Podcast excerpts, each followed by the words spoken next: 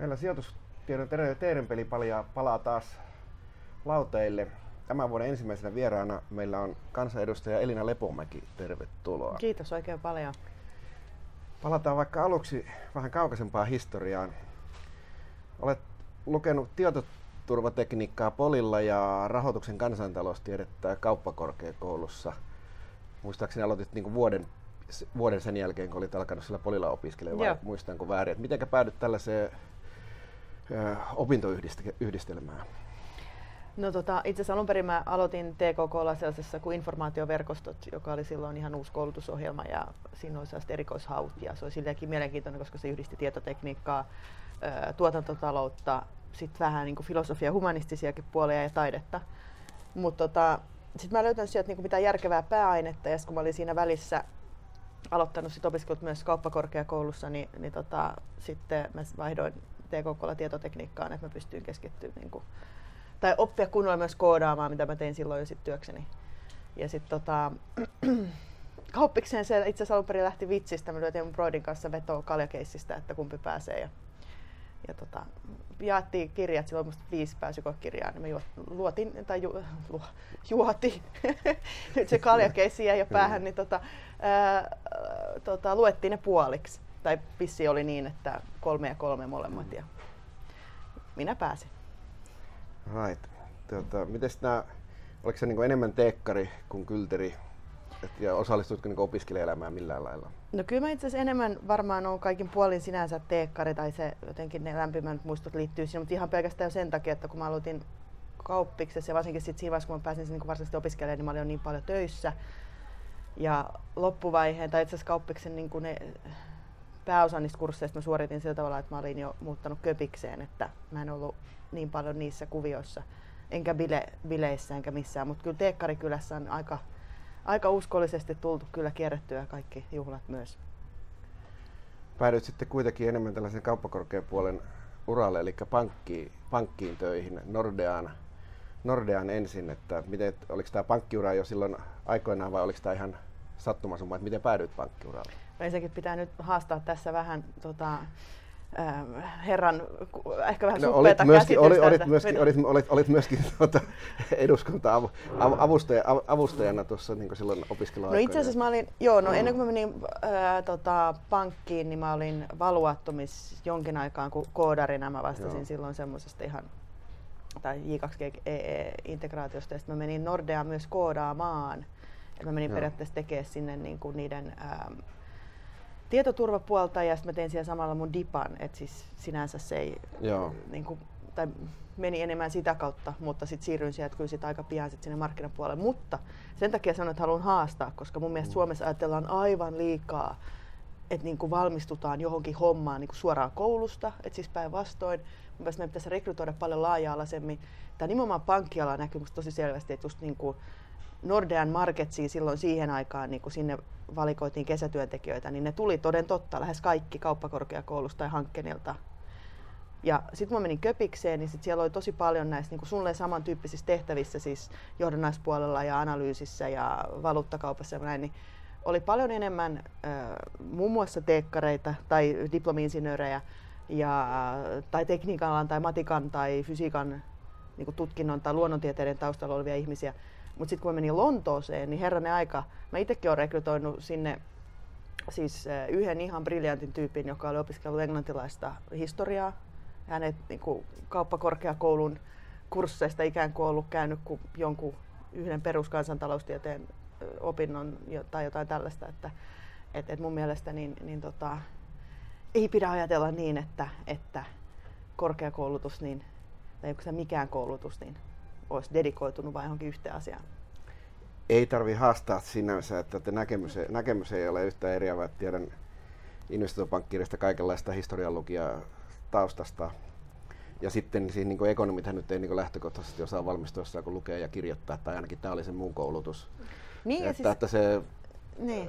ei, ei, sillä siis, kun se on, on mikä tahansa koulutus, niin se sitten niin kuin, työssähän se opitaan loppujen lopuksi itse no, aivan työ. oikein. Ja silloin pitäisi tehdä niin paljon enemmän tilaa. Että siis kyllä mullakin tuntuu, että aina kun mä oon ihmisiä rekrytoinut, niin kyllä sitä kuitenkin sitä nyt ottaa sen niin kuin ehkä enemmän sen kaveri, mistä tietää, että löytyy asennetta, nälkää ja sitten tietenkin, että päässä leikkaa. Et ihan riippumatta siitä koulutusta, tai ehkä vähän myös riippumatta niin kuin siitä aikaisemmasta työhistoriasta. Ja mun mielestä meidän Suomessa pitäisi niin entistä enemmän siihen suuntaan, erityisesti kun tämä työelämä muuttuu tässä näin ja, ja ei tavallaan niin kuin ole olemassakaan semmoista yhtä, yhtä koulutusta. Et periaatteessa niin kuin ainahan sä joudut opettaa sen uuden kaverin siihen tehtävään, vaikka olisi kuinka valmistunut kauppakorkeakoulustaan kuin upeilla papereilla, niin, niin silti sä joudut niin kuin ikään kuin ajaa siihen yrityskulttuuriin ja osaamiseen sisään. Ja, ja tota, meidän pitäisi mielestäni vain entistä enemmän antaa sille niin kuin mahdollisuuksia. Siis, ja, ja ehkä ymmärtääkin se, että se työssä oppiminen, että se on tavallaan jo koulutusta ja se on ihan valtava investointi jo sellaisenaan, siis työnantajalta.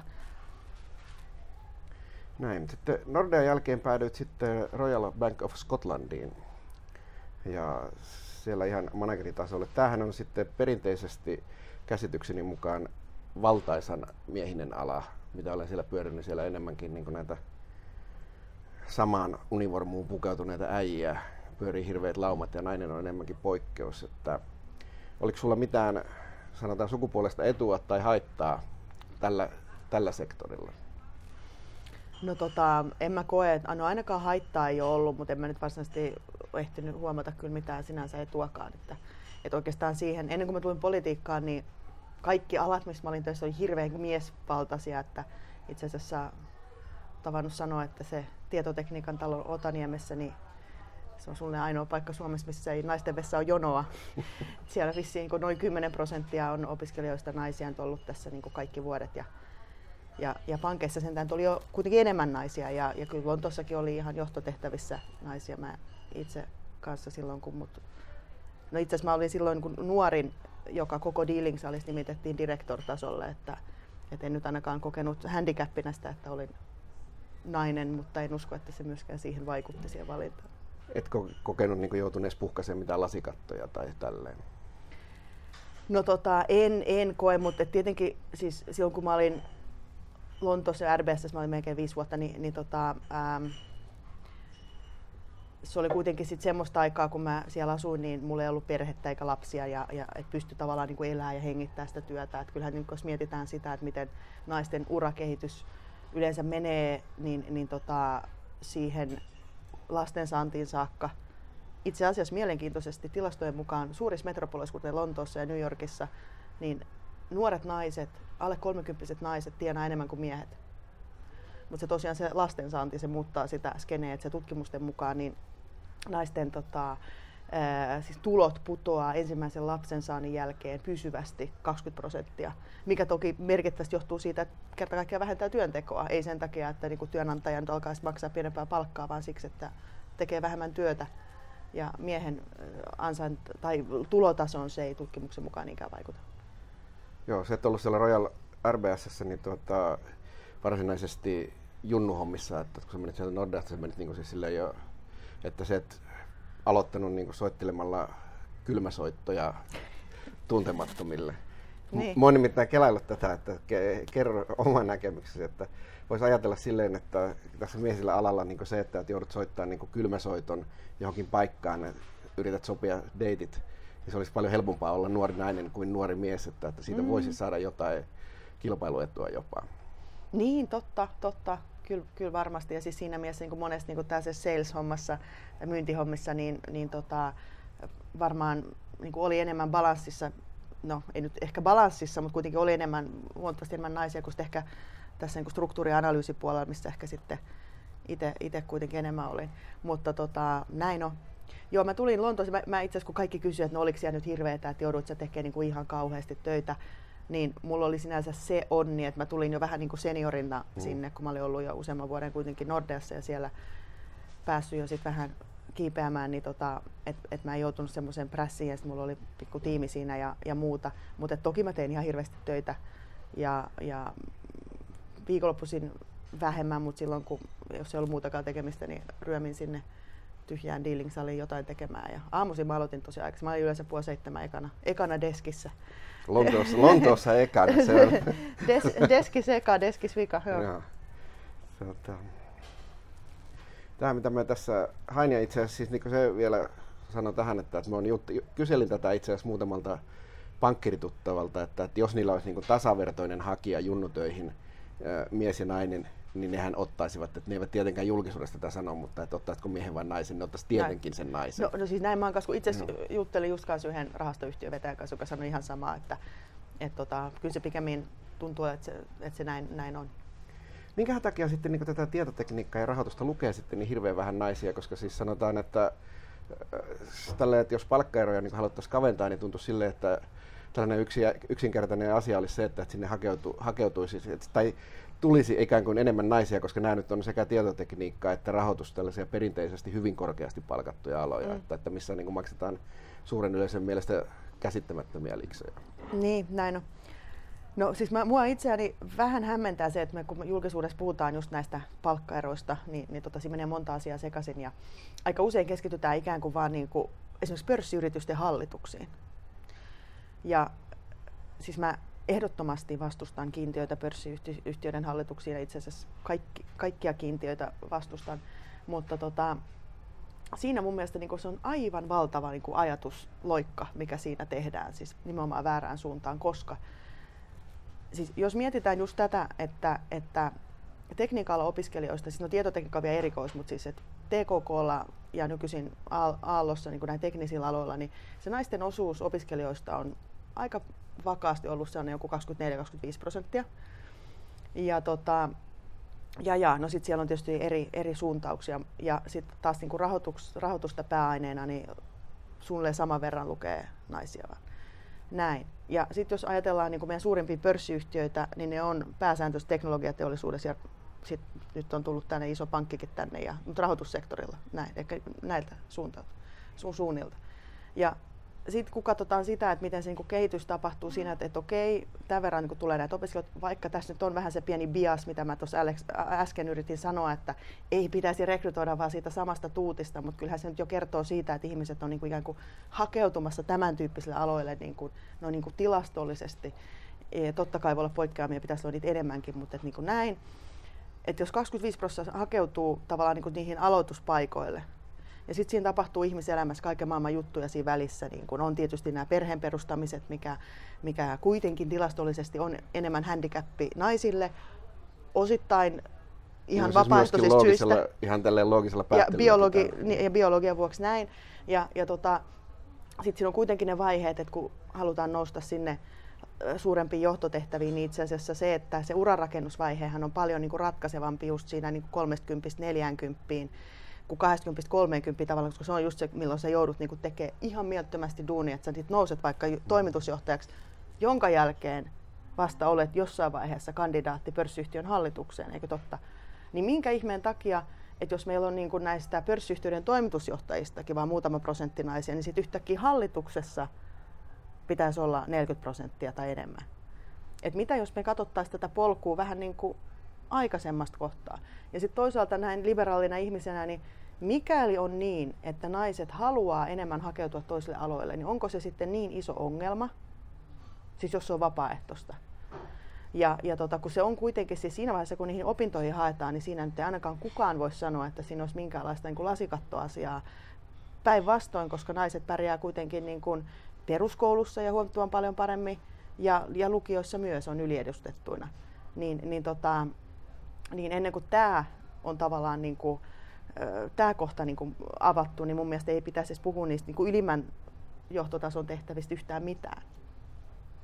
Aivan näin. Ei löydy tältä puoleltakaan pöytää kannatusta, kannatusta kiintiöille. Että, ja sitten siis niin kuin sanotaan näin, että mun mielestä tyyliin parasta, mitä asialle voi tehdä, että meillä on tällaisia esimerkkejä, Elina Lepomäki, joka niin kuin 2009, jos nyt muistan oikein, niin 2009-2012 olit edelleen Royal Bank of Scotlandissa kansanedustaja ehdokkaana ja teit kaksi lasta.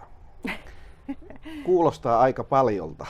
niin kuin, tuota, ja, mutta se, selvi, selviydyt tästä kuitenkin noin niin kuin tälleen, tälleen näppärästi, mutta valotapa, valotapa meille nyt vähän, että miten tämä kaikki, kaikki niin oikein rullaskaan. Että, että.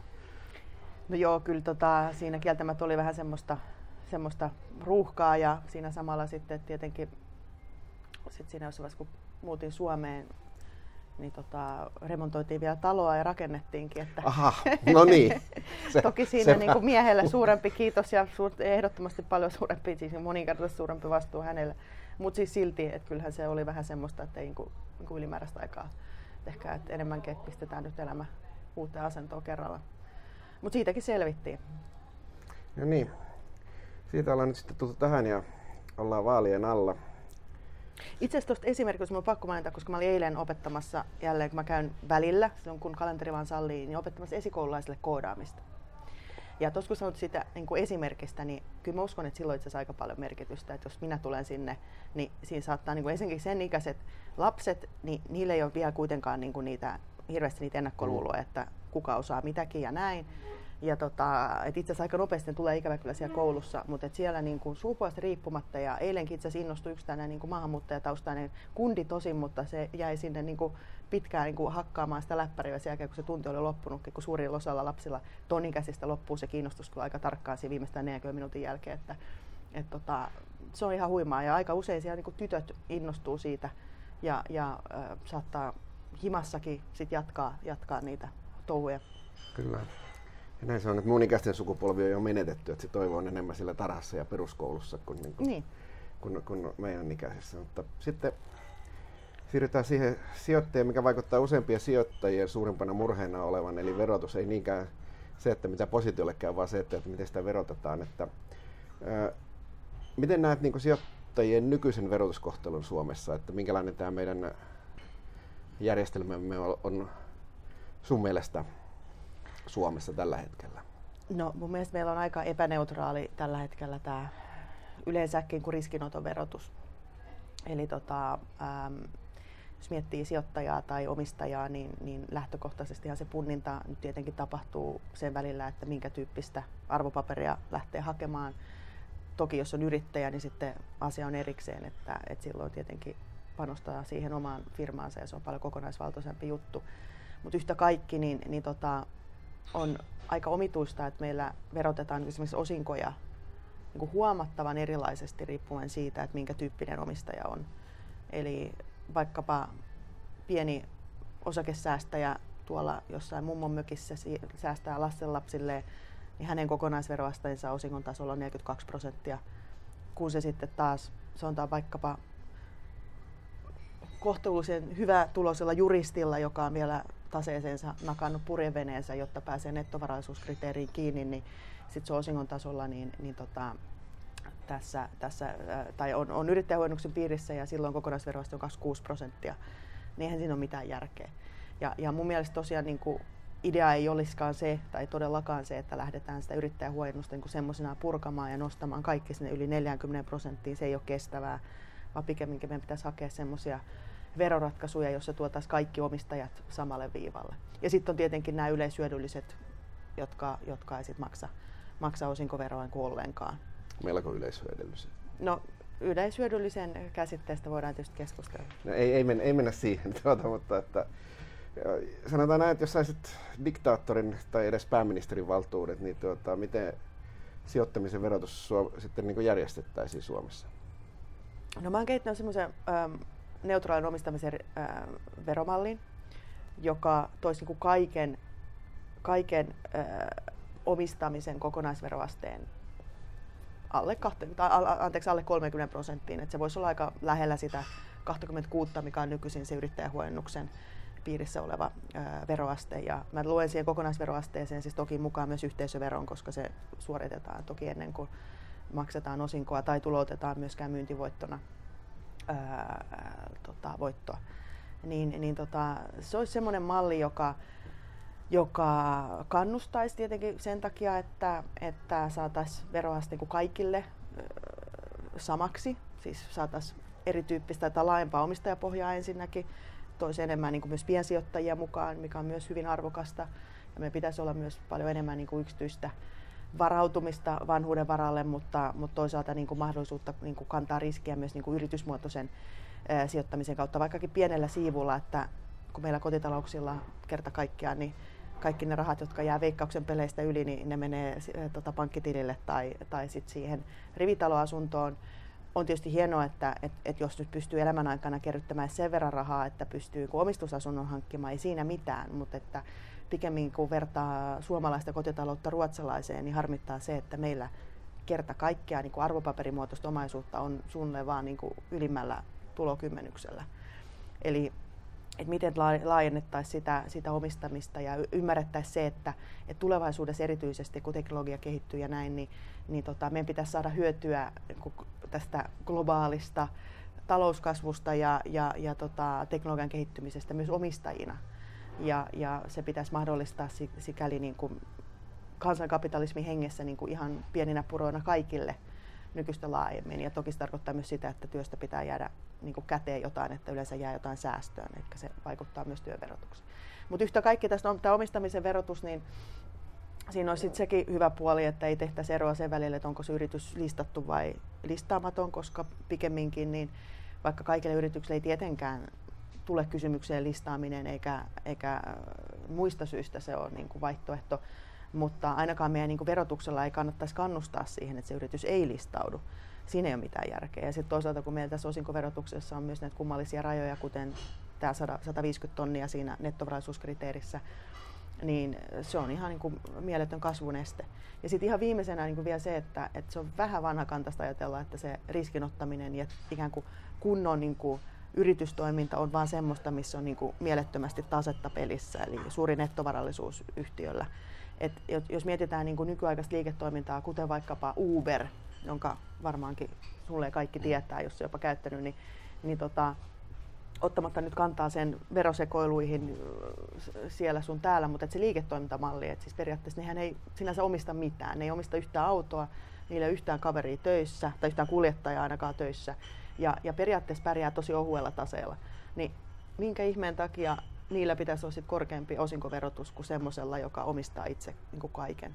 Et pikemminkin mä uskoisin, että tällaisessa niin kuin resurssitehokkaassa alustataloudessa me mennään enemmänkin siihen, että, että yritys voi toimia pitkälti siten, että se ei ikään kuin omista mitään, että se on vain niin kokoelmasopimuksia ja välittää työtä asiakkaan ja työntekijöiden välillä ja, ja tota, vaikka vuokraa kaiken, mitä se sitten tarvitsee niin kuin ikään kuin fyysistä. Aivan. Tota, me ollaan täällä sijoitustiedossa pyritty edistämään tätä osakesijoittamista, jota taas sitten ei Suomessa ole niin hirveän välttämättä yleisesti hyväksytyllä tasolla. Onko tämä meidän toiminta niin ollenkaan vastuullista, kun siinä osakesijoittamisessa nyt on tälle, siinä on kuitenkin riskejä, ne kurssit tuppaavat välillä laskemaankin, että niin. har, harmillista kyllä. No näinhän se on, mutta, mutta oikeastaan kaiken ydinhän piilee tota, hajauttamisessa ja, ja eikö se kauhean riskitöntä ole sekään, että, että työskentelee vaikkapa pienellä paikkakunnalla tehtaassa 40 vuotta ja kaikki ne säästöt, jotka on sukan varten saanut, niin on laittanut siihen rivitalon pätkään siellä. Sitten kun tehdas lopettaa, itseltä lähtee työpaikka, niin yhtäkkiä asunnon arvokin on nolla, niin, tai lähes. Niin, Joo, siis niin kyllä tota, meillä niitä nollakämppiäkin tulee vielä niin, tässä vastaan. Ja ikävä kyllä jopa negatiivisia sen takia, että ylläpitokustannus. Niin, niin, tota, niin, niin, siitä mä oon enemmän huolissani. Ja yleensäkin tosta, no mä tuosta Ruotsi esimerkistä sen verran vielä jatkan, että ruotsalaisella kotitaloudella, siis ihan keskiverto kotitaloudella, nyt ei tarvitse puhua mistään Wallenbergistä sun muista, että on siellä paljon myös niin kuin isoa varallisuutta, isoa rahaa enemmän kuin meillä, mutta ihan keskimääräisellä kotitaloudella on kolme kertaa enemmän varallisuutta kuin suomalaisella kotitaloudella. Niin onhan se aika, aika tylsää tällaisessa niin maaotteluhengessä todeta tällainen niin kuin suora karmaiseva tappio. Mutta siinä on niin oikeasti siinä on myös se puoli, että, että osakesäästäminen tai yleensäkin niin kuin yritysmuotoinen riskinotto myös niin kuin pieninä puroina, niin kuin mikä on kotitaloudellekin mahdollista niin kuin, listattujen osakkeiden muodossa, niin niin siinä on se hyvä puoli, että, että silloin tulee seurattua ensinnäkin niitä markkinoita ja sitten niin kuin ehkä keskimäärin enemmän niin kuin ymmärtää myös, että mitä tapahtuu maailmassa. Että jos niin kuin on valikoinut ne omat yhtiönsä, niin sitten saattaa ehkä katsoa, että mitä se yhtiö oikeasti tekee, mistä se lisäarvo syntyy. Ja sitten saattaa niin kuin ymmärtää enemmän tällaista niin kysynnän ja tarjonnan lakia kuin ihminen, joka ei ole ikinä ikään kuin pistänyt omia rahojaan peliin. Ja mä näkisin, että siinä olisi myös niin kuin meidän kansakunnan niin kuin ymmärryksen kannalta, niin siinä olisi paljon hyviä puolia. Et, et itsekin tiedän, että et siis se kauppakorkeakoulussa olet lukea vaikka mitä kirjoja, mutta sitten kun sä itse pistät sen sen sinne johonkin lappuun kiinni, niin kyllä sitä tulee ihan eri tavalla kuin tietoiseksi siitä, että, että mitä tässä tapahtuu. Ja sitten toisaalta ehkä pystyy myös identifioitumaan siihen niin kuin yrittäjäriskiin eri tavalla, kun itsekin on tavallaan mukana siinä, tai onkin mukana siinä, niin sitä me tarvittaisiin enemmän. Tämä kuulosti vähän kuin me pitämässä palopuhetta opiskelijoille itse asiassa. En tosin noin sujuva sanaisesti, mutta ja ehkä vähän, mutta tämä, mm. en, en, en, en, voi kuin nyökkäillä valitettavasti. Tuota, sitten meillä kävi sijoittajien kannalta sillä lailla onnekkaasti, että tuo sijoitussäästötili saatiin läpi ennen kuin siirryttiin toimistu, toimitusministeristön ai, aikakäyteen. Tuota, tämä sijoitussäästötili sitä on niin kuin sekä syytetty siitä, että se on vain pelkkä veronkevennys, että toisaalta sitten on niin kuin hirveän liian, li, liian pieneksi, mutta otetaan nyt tämä, pysytään tässä niin kuin alustavasti siinä, mikä on, niin kuin meillä on, on nyt olemassa oleva malli 2020 tulee mukaan, että onko se lahja sijoittajille, veronmaksun, lähinnä tosi veronmaksun eteenpäin siirtämiseen vai edistääkö se oikeasti, edistääkö se oikeasti, oikeasti kansakunnan vaurastumista? Sitähän me voidaan tietää, tietää, mutta spekuloidaan vähän. Mm. Niin, onhan se ehdottomasti hyvä askel oikeaan suuntaan, että et, et siinä mielessä, jos se nyt niin kuin olemassaolollaan tai sillä, että sitten mahdollisesti rahoituslaitokset, jotka niitä lähtee tarjoamaan, niin käyttää siihen myös omaa markkinointipanostaan, niin se varmaankin sit lisää ihmisten tietoisuutta ja sitä kautta mahdollisesti myös näitä edes pieniä sijoituspuroja sinne. Mä itse olen sitä mieltä, että me pitää tulevaisuudessa ensinnäkin poistaa siitä se 50 000 euron raja, että pikemminkin meidän pitäisi mahdollistaa kotitalouksille niin kuin, ähm, merkittävääkin vara, vara, varallisuuden kerryttäminen ja yleensäkin vaurastuminen tässä maassa, että se ei voi olla kirosana, siis herranen aikapäin vastoin. Ja toisekseen, että voit laajentaa sen arvopapereiden kirjon, joka siellä on niin kuin myös osakkeiden ulkopuolelle, jolloin pystyisi niin kuin aidosti hajauttamaan myös sillä tilillä. Mutta noin lähtökohtaisestihan se nyt ei ole mikään niin kuin lahja yhtään kellekään, koska, koska sehän vaan siirtää sitä verotusta ja siitähän itse asiassa teknisesti jopa poistuu se 15 prosentin osinko. Niin. Näin. No sitten tämän hallituksen aikana on perustettu kaikenlaista vakea ja muuta tällaista. Ja sitten meillä on, nyt meillä on sitten tämä Vake, joka on niin vähän starttivaiheessa ja sitten meillä on Solidium, missä on valtioyhtiö, näitä valtion pörssisijoituksiakin. Sitten meillä on teollisuussijoitus ja tälleen, että jotenkin vaikutti siltä, että tämän hallituksen filosofia vähän oli kuitenkin sellainen, että vaikka oli oikeasta hallitus, että valtio on kuitenkin sijoittajana parempana kuin markkinat, kun perustettiin tällaisia isoja, isoja valtion yksikköjä tekemään riskisijoituksia. Onkohan se nyt se valtio sitten sijoittajana varmasti parempi kuin markkinat? No ei. Ei, siis ei, ei teoriassa eikä käytännössä. Ja mä itsekin vähän niin kuin pettynyt siihen, että siis vaikka on tietenkin niin kuin ihan mielestäni aiheestakin pääministeri Sipilää puolustanut monessa asiassa, mutta, mutta hänen politiikastaan niin kuin en kauttaaltaan niin ole samaa mieltä. Meillä on vähän tällainen niin kuin valtiokapitalistinen niin kuin, perinne tässä maassa, että Sipilä toki kertoi sen ihan avoimesti, että hän niin haluaa pistää taseen töihin, että ikään kuin, niin kuin myydä sijoituksia jossain ja sitten allokoida ne uudelleen johonkin. Ja, ja näinhän tässä tällä kaudella tehtiin. Mutta mä itse näkisin, että meidän pitäisi niin kuin pitkällä aikavälillä pyrkiä siihen, tai miksei keskipitkällä aikavälillä jo, ja, ja tulevan kauden aikana, eli että valtio kerta kaikkiaan omistaisi vaan semmoisia yhtiöitä, joissa sillä on strateginen tai huoltovarmuuteen liittyvä niin kuin, tai kansakunnan turvallisuuteen liittyvä intressi, ja silloin se voisi omistaa ne vaikka kokonaan. Koska siinä ei ole niin mitään järkeä, että valtio on niin osaomistajana jossain vaikka listatussa yhtiössä. Minkä ihmeen takia me kerätään veromaksajilta rahat ja ostetaan niillä vaikka nesteen osakkeita sen sijaan, että nämä ihmiset voisivat sijoittaa ne rahansa itse. Se, se logiikka ei mulle avaudu ja sitten siinä pörssiomistamissa siinä on vielä niin kuin sekin, että, että kun osakeyhtiölain mukaan niin, niin eri sijoittajia tai omistajia ei voi kohdella erilaisesti, niin miten me voidaan edes niin kuin puoliksi perustella, että me ollaan tässä niin kuin valtiona mukana sen takia, että tämä olisi jotenkin meille niin kuin strateginen se se yhtiö. Eihän siis yhtiön tarkoitus on palvella osakkeenomistajien tasapuolisesti. Eli siinä liittyy paljon semmoista, mitä mun mielestä, niin kuin, mikä on ehkä vähän semmoista niin kuin laiskaakin politiikkaa, että ei ole jaksettu analysoida näitä, mutta, mutta joo, itse kuulun myös niihin harvalukuisiin, tai jos sen sanoisi jopa ehkä ainoisiin ihmisiin, jotka vastusti myös valtion kehitysyhtiötä. Mun mielestä se on turha, turha yhtiö, että pikemminkin jos me vihdoin ja viimein saadaan myytyä näitä osa, osakeomistuksia, joita valtion salkussa on, niin, niin tota, miksi ihmeessä niitä ei jaeta kansalaisosinkona ihmisille tai kerta kaikki alempana, alempana verotuksena, antaa ihmisten tehdä ne, ne päätökset. Ja osa siitä voitaisiin toki käyttää myös siinä hengessä, kun mitä Vake pyrkii edistämään esimerkiksi tekoälykehitystä tai muuta, niin meillä on sitä varten yliopistot, niin miksei pääomiteta sit vaikka, vaikka tota, teknillistieteellisiä yliopistoja, niin eikö se olisi siinä? Ja ihan viimeisenä tähän, että, että siis on se vähän kummallista, että jos niinku perustellaan sitä, että, että, valti, että kun meiltä puuttuu esimerkiksi niinku tämän tietyn kokoluokan pääomasijoittajat tästä maasta, niin että sit siihenkin pitäisi mennä valtion niinku sotkemaan. Kun nyt tässä viimeisen 15 vuoden aikana Suomessa on itse asiassa kehittynyt ihan semmoinen hyvä pääomasijoitusmarkkina, missä on paljon niinku yksityistä rahaa, paljon ö, ulkomaista rahaa, hyvä on.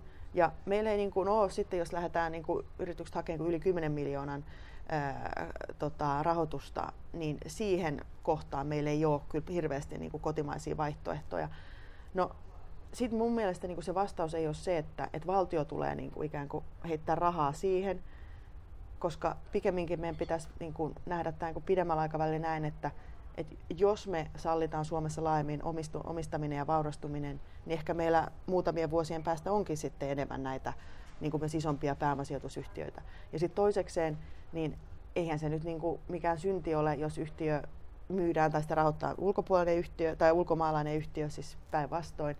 Että se valtion rooli siinä on hyvin kyseenalainen sen takia, että, että yrityshän, jos se vaatii ton kokosta tikettiä tai semmoista isompaa rahoitusta, niin, niin siis ainoa syy sille hän ottaa sitä valtion rahaa on se, että se ei saa sitä mistään muualta.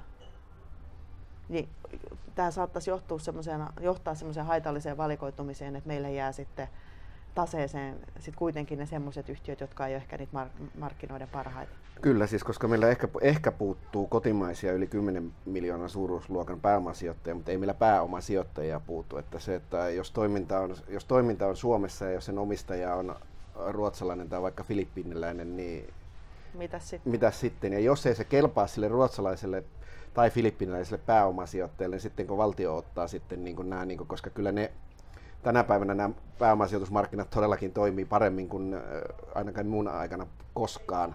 Niin. niin tuota, että se, kyllä ne ensin käy katsomassa nämä muut muut kohteet ja sitten niin kuin sen, jäl- sen, sen, jälkeen vasta sitten on, on vuorossa eri asia. Toki siis, että, että jos valtiolla on saatavissa jotain ilmaista investointitukia, niin ne nyt tietenkin otetaan ihan, ihan, ihan, ihan ensimmäisenä, mutta mm. että en, en, en, en minäkään kyllä näin niin kuin, minkä, minkäänlaista tarvetta valtion riskisijoitusyhtiölle. Näin sillä lähinnä noin niin kuin riskinä valtiolla ja sille, että, että sitten myöskin, se oli myöskin kilpailevana sitten niin kuin näille kotimaisille pääomasijoittajille, jotka kotimaiset pääomasijoittajat kuitenkin ovat taipuvaisempia sijoittamaan kotimaahan kuin muut. Niin tuota, se, silloin niin kun, sitten jos valtio tulee siihen niin kun väliin, niin sitten näin sijoita, niin sitten niillä on se pääoma sijoitettavana, niin sitten Suomessa valtio sijoittaa näihin ikään kuin paremmilla ehdoilla, niin sitten nämähän sitten sijoittavat varansa ulkomaille, ei siinä niin siis se mitään, että ei meillä niin se rahaa meillä ei ole niin kotimaassa, sitä ei ole enemmän kuin on kun ne, kunhan niin kauan kuin sitä ei, sitä ei kerrytetä, kerrytetä, kerrytetä lisäksi. No näin se on ja sitä paitsi niin kuin kaikin puolin, niin tästä jälleen kerran lähdetään ratkaisemaan niin kuin ihan oikeastaan ongelma, jota ei ole. Siis pääomia on niin kuin rajatta maailmassa olemassa tällä hetkellä, varsinkin nyt tämän viime vuosien aivan niin kuin, äh, megalomaanisen elvytyksen jälkeen. Niin, niin kysehän on pikemminkin siitä, että, että onko meillä sijoituskelpoisia yhtiöitä, et, et mä tiedän vaikka kuinka monta pääomasijoittajaa, jotka niin kuin jatkuvasti etsii, siis niillä on rahaa pöydällä, mutta ne ei löydä sijoituskohteita. Niin, niin tota, mitä me jos me tehtäisiin Suomesta semmoinen maa, jossa nykyistä paremmin kannattaa pyörittää eri muotoista yritystoimintaa, jossa auttaa myös tämä äsken kertomani omistamisen ö, veromalli. Ja sitten toisaalta sallittaa siinä rinnalla kotitalouksien vaurastuminen jolloin meillä ehkä jonain päivänä olisi myös enemmän yksityistä pääomaa markkinoilla olemassa. Ei sen takia, että, tai ei ensisijaisesti sen takia, että yritykset kaipaa nyt jotain kotimaista hätärahoitusta, vaan pikemminkin sen takia, että mun mielestä olisi vain hieno asia, että suomalaiset voisivat, tai Suomessa asuvat ihmiset riippumatta kansallisuudesta, niin voisivat vaurastua. Aivan. Sittenhän niin tämä sijoittilaisten verojen lisäksi on tällainen murhe, kun nämä markkinat on kovin volatiilit, niin sitten on heitelty tällaisia erilaisia transaktioveroja markkinaliikkeiden hillitsemiseksi, kaikenlaista Tobinin veroa ja sitten, noin, ja sitten myöskin, että kerättäisiin niin transaktioverolla jotain puskureita joidenkin kriisien varalta. Miltä tämä idea kuulostaa? No siis transaktioverohan niin määritelmäisesti lisää itse asiassa volatiliteettia ja markkinoiden epävarmuutta sen takia, että et, et jos niin kuin ei pysty tehokkaasti käymään kauppaa, niin se pienentää sitä, no pienentää kaupankäynnin volyymiä eli, eli likviditeettiä ja se lisää, lisää markkinoiden heiluntaa, näin se vaan niin kuin on. Mutta tota, Tobinin vero niin kuin edes teoriassa ei oikein ole toteuttamiskelpoinen ilman, että se otetaan globaalisti käyttöön ja siinäkin tilanteessa niin sitä voisi kiertää. Näin. No sitten aavistuksen sellaisen suuremman yleisen aiheeseen, että on puhuttu sellaista, että tämä Suomen kor- korkea verotus niin, tekisi, aiheuttaisi Suomeen aivovuotoa, että meidän nuor- nuorten terävin, terävän kärki karkaa ulkomaille eikä välttämättä, välttämättä koskaan palaa. Tätä ei ole kai oikein pystytty tutkimuksella osoittaa ja hämmästelisin minkälaisella tutkimuksella pystyisi osoittaa, mutta että tapahtuukohan sitä oikeasti? Mm. No ensimmäinen havainto on toki se, että, että Suomesta itse asiassa nykyisin lähtee enemmän koulutettuja ihmisiä kuin mitä tänne tulee. Ja se vaihtosuhde on aika heikko jopa niin kuin itse asiassa tohtoreiden kohdalla. Siis tänne tulee yksi tohtori täältä lähtevää kahta tohtoria kohden. Ja sitten määrät on toki suurempia, mutta ei, vaihtosuhde ei ole ihan noin huono, mutta joka tapauksessa samansuuntainen kandeissa ja ma- maistereissa. Ja näähän nyt tämä koulutustasot nyt ei kerro pelkästään ihmisten osaamistasosta, koska ihminen voi olla vaikka huippuosaaja, vaikka hänellä olisi mitään tutkintoja ja päinvastoin. Mutta se on niin ainoa tilastosuure, joka meillä on käytettävissä. Ja tämä tosiaan tämä ilmiö on ollut käynnissä nyt 2010-luvulla. Mä itse tätä jonkin verran tutkinut tutkimukset oikeastaan niin osoittaa, koska on tosiaan hirveän vaikea niin osoittaa, että joku muuttaisi nyt verotason perässä täältä vekeä. Et esimerkiksi jos miettii 25-vuotiaasta vastavalmistunutta kaveria, niin, niin hän nyt ei ensisijaisesti mieti sitä sen, hänen niin sen hetken verotasoaan. Hän saattaa muuttaa rakkauden perässä tai, tai kokeiluhalun perässä tai ennen kaikkea työpaikan mm. perässä. Ja sen takia se, niin se, tavallaan se vaikutusketju on, on, on paljon monimutkaisempi. Mutta se, mikä on niin kuin ihan tutkimuksellisesti todennettu, on se, että, että vaikka ei voida todeta, että ihmiset muuttaisi paitsi niin kuin tietyssä vaikka jättituloluokissa, niin, niin tota verojen perässä, niin työpaikat muuttaa verojen perässä. Ja kun ihmiset muuttaa työpaikkojen perässä, niin tämä on se niin kuin, tavallaan se tapa. Tästä semmoinen huomio, että esimerkiksi Saksassa, kun mehän Suomessa pidetään itseämme huippuosaajien maana, niin Saksassa tällaisia niin kuin korkeita asiantuntijatehtäviä, keskijohtoja ja siitä ylöspäin tehtäviä, jotka, jotka maksaa 100 000 euroa palkkaa vuodessa tai sitä enemmän, niin tällaisia työpaikkoja on väkimäärään suhteutettuna kaksi kertaa enemmän kuin Suomessa. Ja totta kai suurilla markkinoilla on muutenkin se etu, että jos nyt lähdet rakentamaan sitä sun uraasta, niin onhan se ihan eri tavalla mahdollisuuksia vaikka mihin. Mutta tota, me Suomessa nyt ei olla ihan nyt viimeisen päälle ymmärretty sitä, että kuinka paljon meillä on handicapia jo pelkästään sen takia, että me ollaan aika pieni ja syrjäinen markkina täällä. Et miksi me sitten tavallaan niin vielä verotuksella, tosi ankaralla verotuksella, niin tehdään sekin vähän hankalaksi, mitä täällä niin kuin ihan oikeasti voisi tehdä, koska meillä on kuitenkin paljon niin kuin huippuosaamista monella ää, alalla. Joo, minä siis sanotaan, että se aivovuoto ainakin yrittäjätasolla on ihan selkeää, että sellaiset, ketkä pystyy toimimaan pystyy askaroimaan muuallakin kotimarkkinoilla, niin, tai mun mikrootantana, niin tunnen paljon kavereita, jotka ovat tässä ihan tällä, tällä perusteella sitten hakeutuneet Suomeen, vaikka muuten, muuten olisivat täällä, täällä viihtyneet. Annetaan, annetaan sitten tähän loppupuolella pieni hetki niin tuota, tilaa pääministeri Lepomäelle, joka kertoo sen hallitusohjelman niin kuin kolme kohtaa, mitkä se sinne työntää vaikka väkisin? No, Ei välttämättä puhuta tästä vuodesta, mutta... Niin, no tota, ensimmäinen, no kyllä mä tekisin, toteuttaisin tämän ö, omistamisen veromallin ö, sen takia, että, että se kerta kaikkiaan niin toimisi semmoisena jättimäisenä piristysruskeena ja mahdollistajana niin pidemmällä tähtäimellä ja, ja tähän niin verotukseen niin lisäisin vielä sen, että pyrkisin pitkällä aikavälillä muutenkin siihen, että me verotettaisiin henkistä ja aineellista pääomaa jotakuinkin samalla tavalla, koska jo tällä hetkellä on hirmu vaikea nähdä sitä eroa. Jos nyt vaikka puhutaan tästä koodaamisesimerkistä, mikä oli tuossa aikaisemmin, niin, niin tota, 20 vuotta sitten kun itse aloin koodaamaan, niin sä joudut kirjoittamaan sen koko ohjelman niin kuin alusta oli toki jotain kirjastoja, mutta, mutta niin kuin periaatteessa kirjoitit sen niin kuin suoraan siinä tiedostosta näin. Mutta nykyisin niin ohjelmoit, niin se softa periaatteessa niin koodaa sitä sun puolesta aika paljon ja jeesaa sen. Et on hirveän vaikea niin nähdä eroa, että minkä osan siitä ohjelmaa teet sinä ja minkä osan tekee se robotti näin.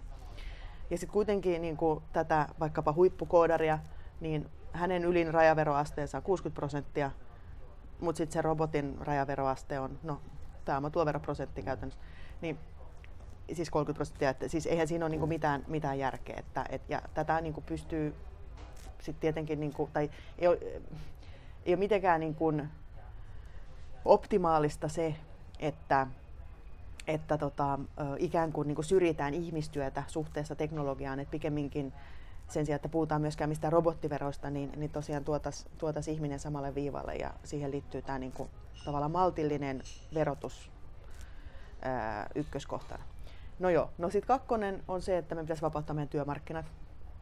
Se tarkoittaisi sitä, että mä itse asiassa säätäisin vähimmäispalkkalain kuitenkin semmoisen, joka sallisi poikkeuksia esimerkiksi oppisopimuskoulutuksessa ja tilanteissa, jossa ihminen missä tahansa elinkaarensa vaiheessa haluaa vaihtaa työuraa tai joutuu vaihtaa työuraa tai mitä tahansa syytä, jolloin hän pääsisi työssä oppimisen kautta myös niin kuin nopeasti vahvaksi osaajaksi. Tämä, mistä puhuttiin aluksi, että, että tavallaan niin kuin riippumatta siitä, mikä sun koulutustausta on tai aikaisempi ura, niin jos työt loppuu, niin pitää olla mahdollisuus näyttää kyntensä nykyistä paremmin. Ja työnantajilla pitää tietysti kannustin tarjota niitä mahdollisuuksia ja tarjota ja investoida siihen ihmiseen, jolloin se aavistuksen maksaa pienempänä palkkana siinä alkuvaiheessa, mutta kun pääsee mukaan, niin sit sitä osaamisen kertymisen myötä, niin sitten toki myös palkkataso kehittyy.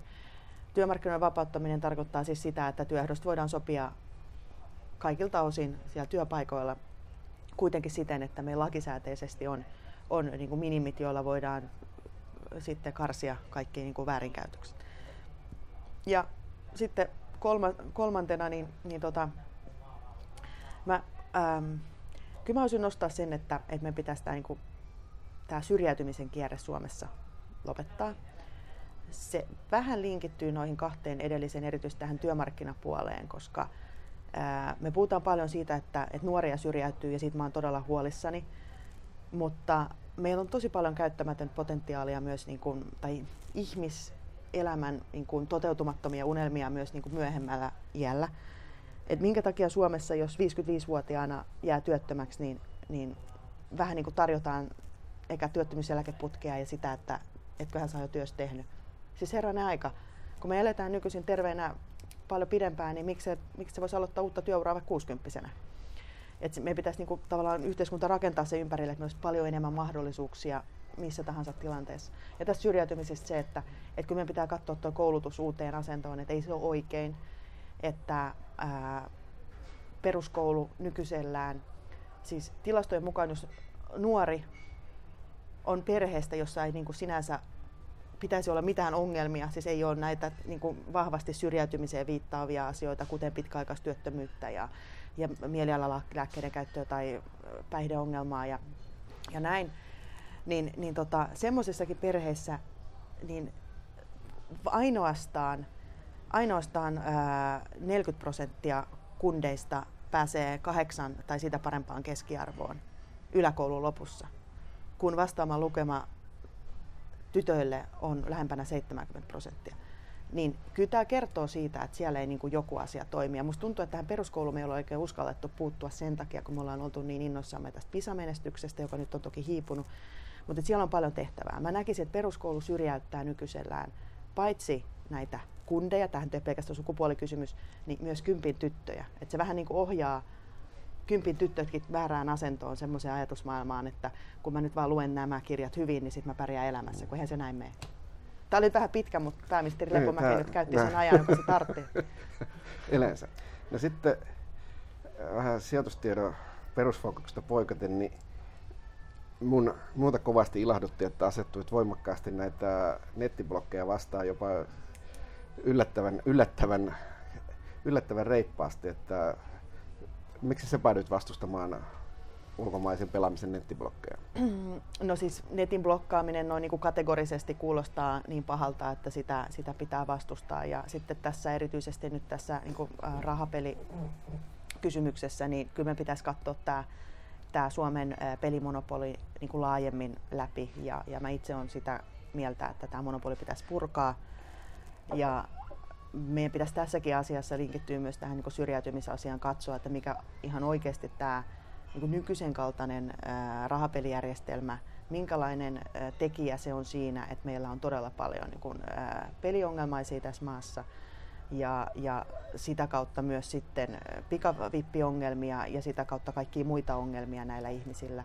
Että et miten me niin kuin tässä syrjäytymisen kokonaisvisiossa, kun sitä lähdetään purkamaan, niin, niin tota, otettaisiin myös tämä puoli haltuun. Ja mä oon aivan varma, että esimerkiksi se, että, että meillä on niin kuin hedelmäpeli jokaisessa tuulikaapissa, niin se ei varsinaisesti niin kuin pienennä sitä ongelmaa. Juurikin näin. Sanotaan näin, että poliittisena realiteettina en ehkä kehoita lähtemään yrittää kaataa sitä monopolia just tähän hätään. Siellä on erittäin voimakkaat voimat vastassa. Joo. On muutakin kuin kutitustuntuma aiheesta. Mutta että jos nyt niin alkuunsa vaikka siirrettäisiin ne rahat valtion budjettiin, niin purettaisiin tämä meidän hyvä veli- ja siskoverkosto, joka on merkittävä poliittinen painostusryhmä, jota ei kyllä televisiossa näy. Joo, siis se on tosiaan tosi, tosi sääli, että, että tosi monen niin kuin hyvän järjestönkin niin kuin rahat on kuitenkin aika tällaisessa niin kuin epävarmassa ää, niin kuin, rahapelijärjestelmän rahoituksessa kiinni. Ja, ja sitten taas paljon on myös järjestöjä, jotka ikään kuin saa vähän niin kuin sieltä automaattista rahaa ilman, että se toiminta ei ehkä enää viime vuosina ole vastannut sitä tarkoitustaankaan. Että kyllä me pitäisi saada nämä kuitenkin julkiset tuet, mitä ne on kolmannelle sektorille, niin, niin pitäisi saada suoraan valtion budjettiin, jolloin niitä arvioidaan läpinäkyvästi ja suhteessa. Ja vuosittain, että niitä ei ole laitettu korvamerkitty vuodesta toiseen, että sitten keksitään toimintaa. Että niin. THL ilmoittaa tuhat seuraa, kun niillä on 300 ja no, siis näin tällaista. Se on. Sitten sosiaaliporno-osastolta, että olet kerroit sijoittaneesi aikoinaan silloin, kun lähdit politiikkaan muutamiin kotimaisiin kasvuyrityksiin. Mites Elina Lepomäen salkku näyttää tänä päivänä? No siellä on kaat, siis no, no tietenkin startup-sijoittaminen, mutta mä sanon, niin se on tota, siinä on äh, lähes yhtä huono hyötysuhde kuin pitkävedossa, mutta tota, itse asiassa on vielä huonompikin. Siellä on useampi mennyt nuuriin, pari on pystyssä, siis mä alun perin sijoitin viiteen vai kuuteen. Nyt mä en ole viime mm. vuosina sijoittanut näihin startuppeihin ollenkaan, koska se vaatii niin paljon työtä ja panosta ja sitten mä mielellään niin silloin alun perinkin kun lähin, niin olin aika paljon myös hallitus- tai muussa työssä niin jeesinä, mutta tota, nyt ei vaan kerta kaikkiaan ehdi. Ja, ja muuten niin, niin tota, muutama hassu pörssiosake ja, ja sitten on vähän omistusasuntoa ja semmoista. Okei.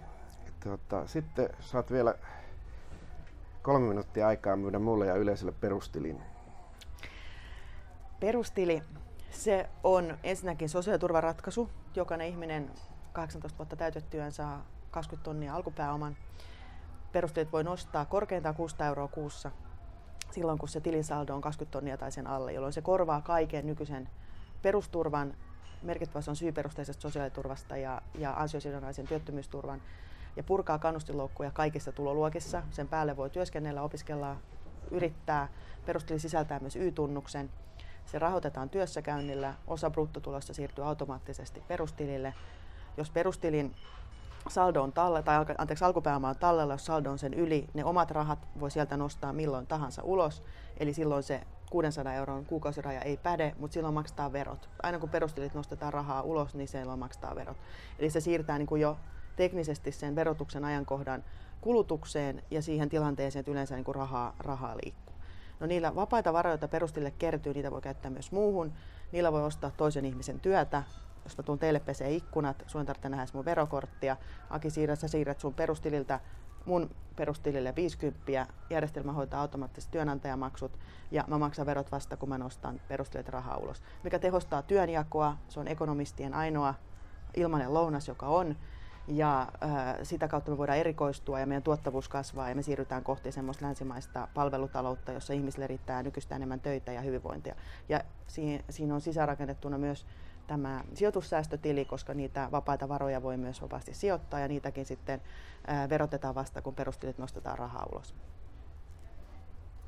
Näin, tämä, mä olin perehtynyt tähän perustiliin, että pysyin mukana, mutta että sanotaan näin, että jos jotain kritiikkiä pääsee esittämään, niin ehkä tämä myyntipuhetta kannattaisi vielä harjoitella silleen niin kuin suuren yleisen ymmärrettävämmäksi tai muiden, erityisesti, erity, eri, erityisesti muiden, muiden poliitikkojen. Että, mutta että en tiedä, siis että kuulostaa ihan hauskalta asialta, en ole kovin hyvin perehtynyt, kovin hyvin Joo, perehtynyt, sit, koska ne. mä niin. olen vähän silleen niin kuin, mä olen niin vanha, että mä olen silleen pragmaattinen katsonut, mikä on niin kuin poliittista realismia, niin siis silleen, niin kuin, että en oikein, hankehan on niin kuin useamman, mm. useamman, ainakin nyt yhden, kahden vaalikauden päässä ennen kuin, niin kuin mitään No itse asiassa, no joo, mutta vaikka me ikinä kutsutaan sitä perustiliksi, niin me ollaan koko ajan menossa siihen suuntaan. Ensinnäkin nyt tällä kaudella saatiin läpi reaaliaikainen tulorekisteri, mikä on lähtökohtaisestikin se vaatimus, että voidaan yhdistää niin kuin sosiaaliturvaa ja työssä, työstä saatavia tuloja noin niin kuin teknisesti jopa reaaliajassa. Se on nyt siinä. No osakesäästötili tehtiin nyt, mikä on perustilin yksi niin kuin keskeinen ö, ominaisuus.